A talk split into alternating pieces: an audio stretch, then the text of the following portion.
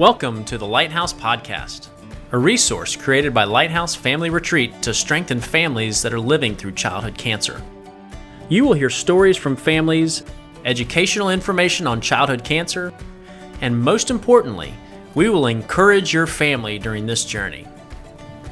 We are glad to be back with you guys this week. Christy, it's Thanksgiving week. It's my favorite week. It's like the pre to the Christmas, I which I know. know is like your season. It is my season. Yeah, so we'll get to talk more about Christmas and trees in the next couple episodes. season, yeah, in the next yes. Mm-hmm. couple episodes, but not in this one. But it is Thanksgiving week. I hope you guys have great plans. Thanks for listening. Thanks for downloading and spending some time with us. Uh, I hope it's a great week for you guys with family, with friends. I know there's a lot going on that's making this Thanksgiving a little bit more unique, but I hope you're still able to have some good times with family and friends and be able to think through what you're thankful for. What I'm thankful for is who we got to sit down with uh, recently. So a few weeks ago, we had the chance to sit down with Stephenie Craig in person. When that was just a treat in itself, we got to record in person with someone. Uh, and so Stephenie is a licensed clinical social worker, and she's also part of our Lighthouse family. Her husband Todd is on staff and has been for a little over a year. And when we first met Stephenie, we got to read some of her blogs, and we realized that she would be perfect to speak into one of what we think is really one of our most important topics, especially for the families that we serve and that, that are listening, and that's anxiety. And so she's going to give us some really great tips on this. So let's go ahead and listen in on our conversation with Stephenie.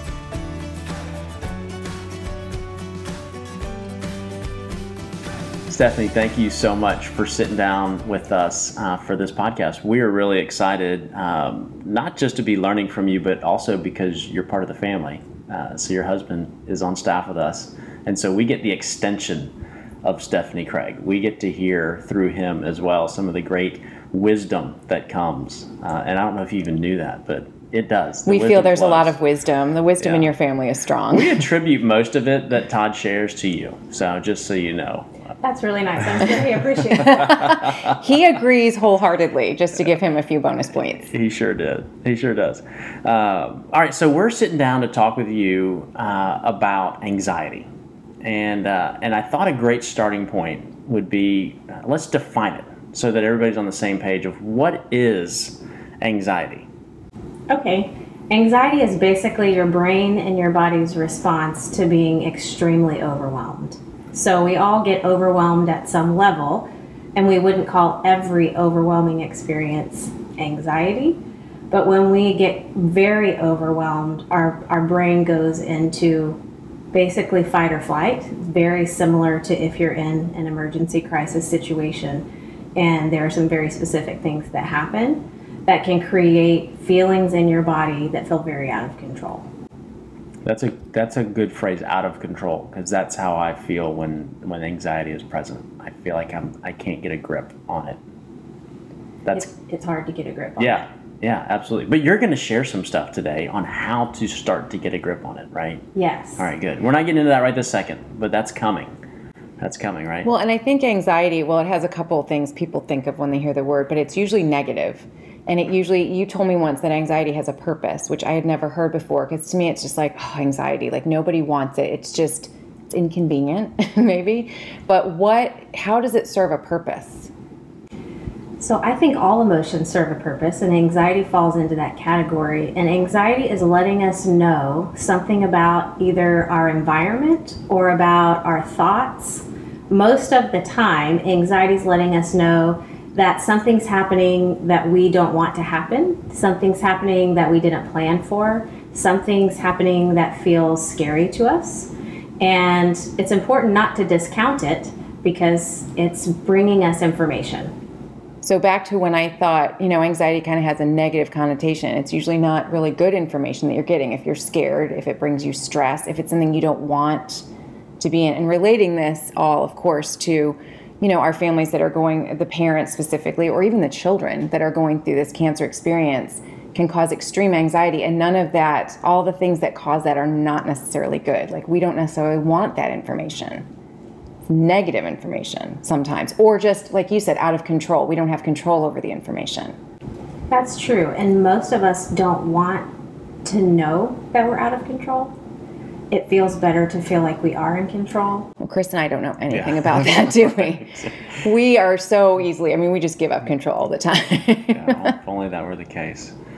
So that feeling of wanting to be in control, it's comforting, but it's also an illusion a lot of the time mm-hmm. because Yeah. we actually aren't in control of things. And so the information the anxiety brings, it helps us sort out what do we have control over and what we don't. And that's incredibly valuable for life and our mental health. Yeah. I find myself, and I'm sure there's some listening that feel the same way. Of um, you know, anxiety comes in at different places, right? I can I can get anxious and feel anxiety in a big instance, like I can point to a big scenario, right? Big big thing that would do it. And then there's other times where I get anxious by, and it's something that surprises me, which I, I've learned at least what I've called it now is a trigger, right? Yes. talk can you talk about that like what what is it like how do we handle and deal with the where it comes from or do we like what does that what does that mean because obviously i've somewhere i've buried it when it's the triggers like i've pushed it down enough and then all of a sudden there's a trigger and it just sparks it up in me and i start to get anxious I think that's one of the tricky things about anxiety. Sometimes it's what I would call situational. So you can really nail down this happened. I know I don't like spiders. I had to kill a spider. My heart started racing. I feel some tingles. I'm anxious because I had to kill a spider. And then other times you just feel like you've been railroaded.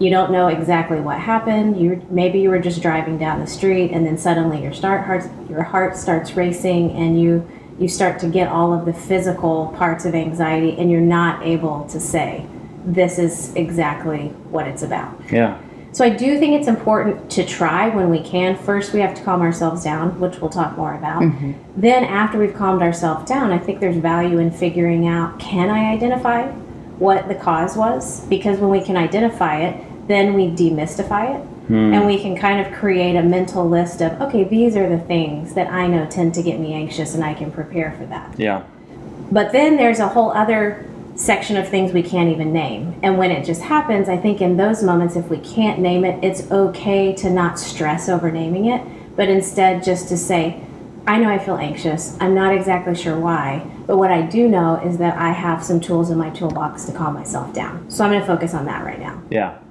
Um, you talk about um, calming yourself down, first step, right? And then, um, and then starting to, once you've calmed down, all right, now I need to do the work on like where is this coming from, and like what's that process look like? Is that something someone can do on their own, or do they need to get help? Like sit down with somebody to help them figure out what what's really going on. So I think it depends on what level the anxiety is in your life. So I think most people, yes, when we have some moderate or below anxiety, which most of us have, we can do some simple things. The first one would be taking deep breaths, and we can talk more about how specifically Yeah. to do that. It sounds kind of trite to say, oh, just take some deep breaths, but truly, scientifically, that's what our brain needs. Yeah. Is it needs to reset itself, and when we breathe a certain number of breaths per minute, or which means we're either sort of panting or we're holding our breath, both of those breath responses creates more fight or flight in our brain. Mm-hmm. It tells us we're in an emergency. When we can do slow intentional breathing, it gets our brain back to a place where we have access to our rational thought capacity, which is what we all want. Yeah, is there is there something chemical to that, or is it just physical? Is it just breathing in the O2 and it's just the slowing down? Or, I mean, like what what makes that work? Well, I don't really know that there's anything in particularly in particular chemical about it. It's just the way our bodies are made. Okay. Our bodies are made that our breath regulates our brain. So when we're breathing, whatever the number of breaths is, it's not exactly the same for every person, but Yeah. just in general, when we're breathing at a normal rate in and out, it communicates to our brain, I'm not in a crisis situation. But what most of us do when we get into a crisis is we breathe shallow or we hold the breath. Hmm. And either one of those things tells the brain, scan for danger, hmm. scan for emergency. And then our rational brain essentially goes offline because all of the energy in the brain is now focused on survival. Gotcha. And that's great when there's actually an emergency. Not so great when you're just going through life and suddenly all of that starts to happen to you and it's anxiety, there's not actually an emergency where you need adrenaline. Right. So there's a difference, right? I mean, it's understanding there are going to be the situations that are emergency, and those emergency situations probably also come with anxiety, but that's that's going to be the normal, right? It's like in that sense to, to to operate in the emergency mode, right? Because there Yes. truly is an emergency. Yes. We're talking about, all right, there's not a true emergency. There's just anxiety around what our brain is reacting to as an emergency, and it's it's trying to respond to that to calm it, to get it out of the emergency mode. That's right. When we get emotionally overwhelmed, there's a part of our brain, it's called the amygdala, and that's what processes our emotion. And when the amygdala becomes overwhelmed, we get that very similar fight or flight response. And we want to be able to say, is there an emergency? Or is this anxiety? Right. Yeah. Well, you said earlier that almost everybody has it. Now, I would have said, I'm one of those like, you know, put on your big girl pants kind of person. I would have said, well, I don't have anxiety. But I was surprised years ago um, at how certain things affected me physically. And like I had physical reactions to things. And this was mainly around Carter's treatment. But I'd find myself, for instance, um, a big thing for me was um, being in the lab. They access his port, they take his blood, and I have a between 15 and 30 minute time limit before those counts come back to me. And basically, our whole next week, month, whatever, uh, is revolves around those counts. So I would find myself physically, and I would get angry at myself, like, what what is wrong with you? Like I had physical reactions to that blood leaving the room and it was embarrassing. And i would try and like hide it from my kids. Like i would send them out to the game room because i'm like i don't want them to be in here because it's very obvious something's not right with me. Looking back it was anxiety but i did not know that that could affect you physically that you could have like a physical manifestation of that. So what are some of the ways if you're like me and you're thinking i don't have anxiety um, i'm just acting weirdly right now what are some of the ways that anxiety can manifest Oh, it's so interesting. There are so many. yeah So certainly the things I already mentioned, which would be your heart rate would increase. Sometimes people get numbness or tingling in different parts of the body. So it would be sometimes in your extremities, like your fingers and toes. Sometimes it's in the face. People will get blotches, rashes that will come up Yep. on their skin. Sometimes people will get headaches um, at varying degrees. Sometimes people will get stomach problems, all mm-hmm. different kinds of stomach problems. And there are just there are so Blood pressure, There are so- heart rate. cer- certainly certainly Yeah. yes yes and I would say if you have something going on that's physical that you can't explain and you're experiencing a lot of stress a mm-hmm. lot of time there really is a direct line Yeah. Yeah. between the stress we're experiencing, which at times would elevate beyond just the regular stress into anxiety, and those physiological symptoms. There's such a strong connection. I just never knew that. I didn't know that stress could affect you physically. I just thought it was all like in your head. So just I can just think my way out of this. I can just shame my way out of this. Like I'm just I'm going to be fine, but I really wasn't fine. And it still happens. I mean there's I mean we're long off treatment, but when there's a test like that and I have coping skills now, but I didn't back then and it was a really you wouldn't think 30 minutes could be that difficult, but it was really really hard to get through those 30 minutes. Absolutely. Yeah. So for parents out there that are listening, um, one, pay attention to the physical because those are going to be the identifying factors, right? When you Yes. feel those things coming up, if it was Christy in the in the clinic uh, when doing the blood, and you're feeling what it was your frustration, the you know heart rate's going up or whatever was coming, right? Oh yeah. you feel that, identify that, and then now it's respond. What are some quick, like, uh, and you, you mentioned this offline, um, you know, the things to do in the urgent versus the maintenance, right? What are the things to ad- address it right now in the immediate? And then there's also going to be some things, and we'll talk about that on, on, this, on the next ep- episode, that are more maintenance related. What are some of the things you can actually do in that moment to to get a grip or or regain calm uh, to to manage the the anxiety. So the number one line of defense is always breathing. So I teach people box breathing, and that Talk about that. What's box breathing? Box breathing is basically it's a slow breath in through your nose with a brief pause, and then slow breath out through your mouth with a brief pause, And it's called box breathing because you can count your breathing for each of those four activities the in, pause, out, pause. And each one of those you could count for three or four counts. So it's even Yeah. on each side. All right. So it doesn't matter whether it's four, it doesn't matter whether it's three. Some people feel comfortable with a different number, but just find a rhythm that works for you. The goal is that you are breathing slowly and intentionally, and that you are not either holding your breath too long or taking very short, shallow breaths. All right. When you do that breathing, just think about breathing in calm and think about breathing out stress and anxiety All right. and do that starting for one minute. Usually, if you do that 10 times, it takes close to about one minute. So I tell people do one minute, check in with yourself. If you're still feeling like your rational problem solving capacity is not available to you, do another Yes. minute, and you can do however many minutes you need to until you get to a place where you think, okay, I think I can think this thing through. Mm-hmm. So that would be the first, is the breathing. All right. Well, hey, let's Yeah. let's do this. Can we do this?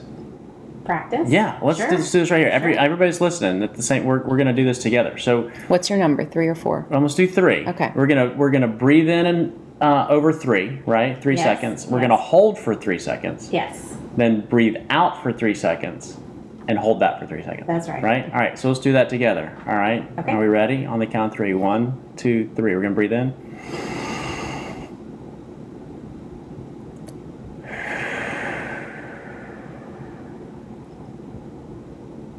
All right. That felt great. Okay, and if you're listening and you're thinking, this is just breathing, imagine being in the room, and you, half of you listening at least have been in the room. They have accessed the port, they take the blood. You've got nothing but time. So you can either, what I used to do, I had to put my head like in between my knees. I thought I was going to pass out. Like, face, heart. I couldn't, I didn't want my kids to, like, I could not talk to people or carry on a conversation.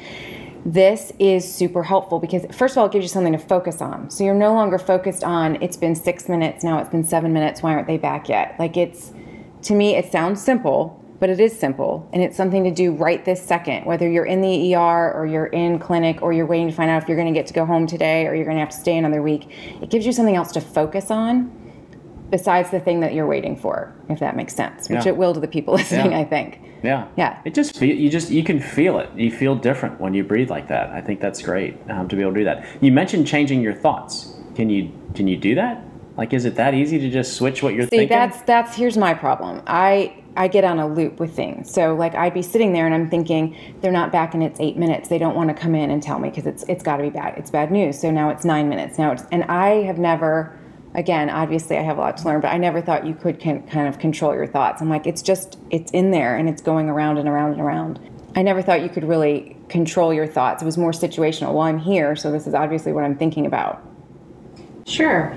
I would say adding some distraction to the breathing can be really helpful because the goal, really initially, is to get your thoughts and your body focused on the here and now.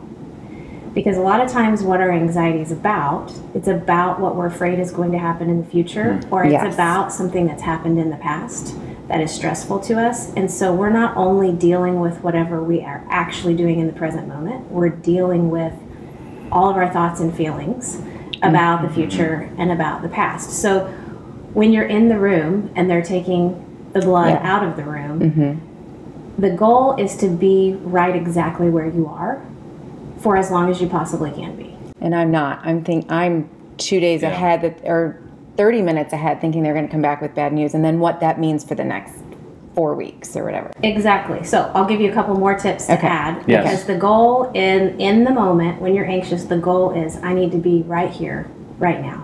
Because right here, right now, I only have to deal with right here, right now. I don't have to deal with the future. That's I don't have to deal with past. It's very hard. Very hard. Okay, so you can do the breathing and in between each breath, count backwards from 100 by an odd number Oh, wow. other than five. Okay, because we all know our five. and Yes. that's too easy. Okay, so you can pick nines, sevens, threes, however you want to do it. wow. And you take a breath and you go down from 100 and you go down to 97. And then you take a breath and then you have to do subtraction. yeah. Okay, and doing that subtraction takes up brain power Yeah.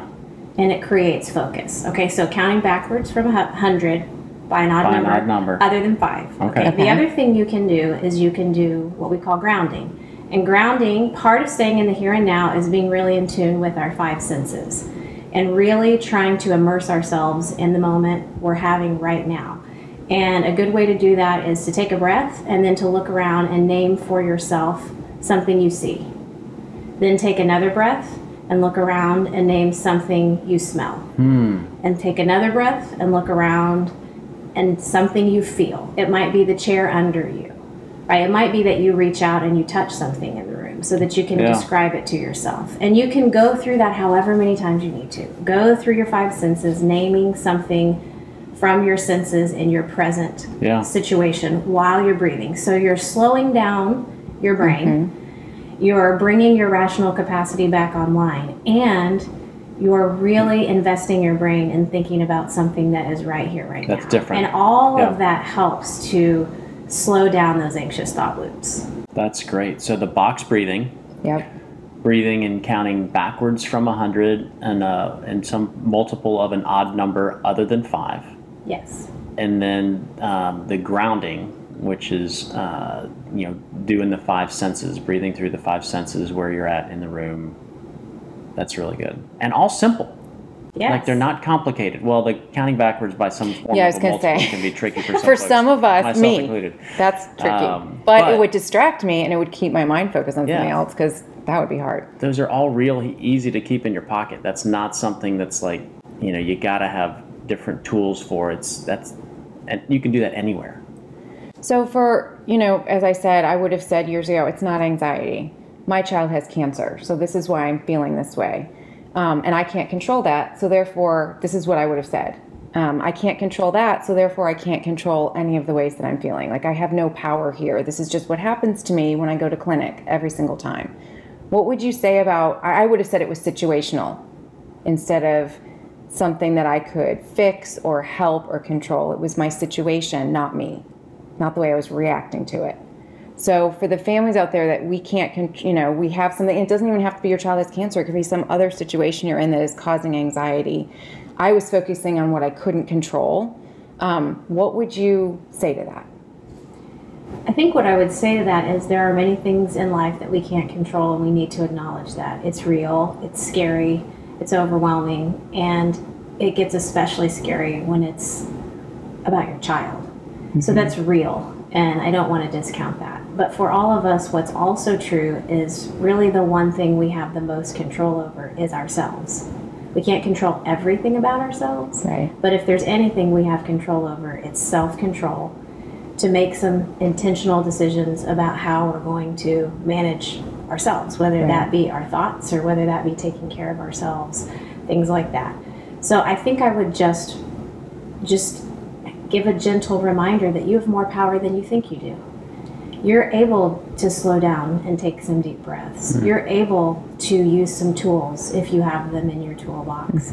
Um, and also, sometimes just saying to yourself, I'm overwhelmed and that's okay. That's what I, this is the skill of normalizing. Just be able to say to yourself, this is really overwhelming. And there's nothing wrong with me feeling overwhelmed by this. It's natural for me to have some anxiety right now. Do you see why I wish I'd met her like 10 years ago? Because that's not at all what I thought. I Yeah. was, it, like I said before, I was just kind of embarrassed that I couldn't overcome it just by like positive thoughts or suck it up, buttercup. Get up, Buttercup. Real quick before um, before we wrap up, um, what if you don't do anything about it? What if you just keep on going? You don't figure out how to breathe. You you don't do the count backwards. You're just gonna keep stuffing it and figure out how to, like Christy did, stick your head between your knees and Hope you don't pass I out. hope you don't pass out. Like what what what could be a long term effect? Like how, how does this impact you? Okay, I think of a couple of things. There are some people that might just muscle through mostly, and it may not turn into some major form of anxiety. But I think the side effect long term for those folks is shame.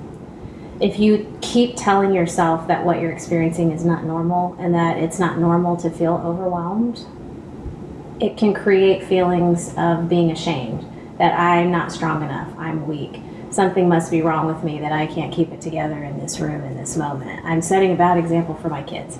all of these kinds of things that are just not helpful and they're also not true.